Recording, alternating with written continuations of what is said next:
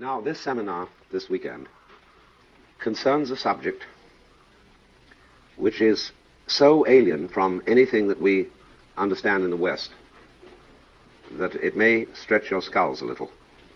I don't know. Integration means that you get the two aspects of yourself together and acknowledge them both as you the conscious and the unconscious, the power of the ego, and the power of the natural organism of the psyche.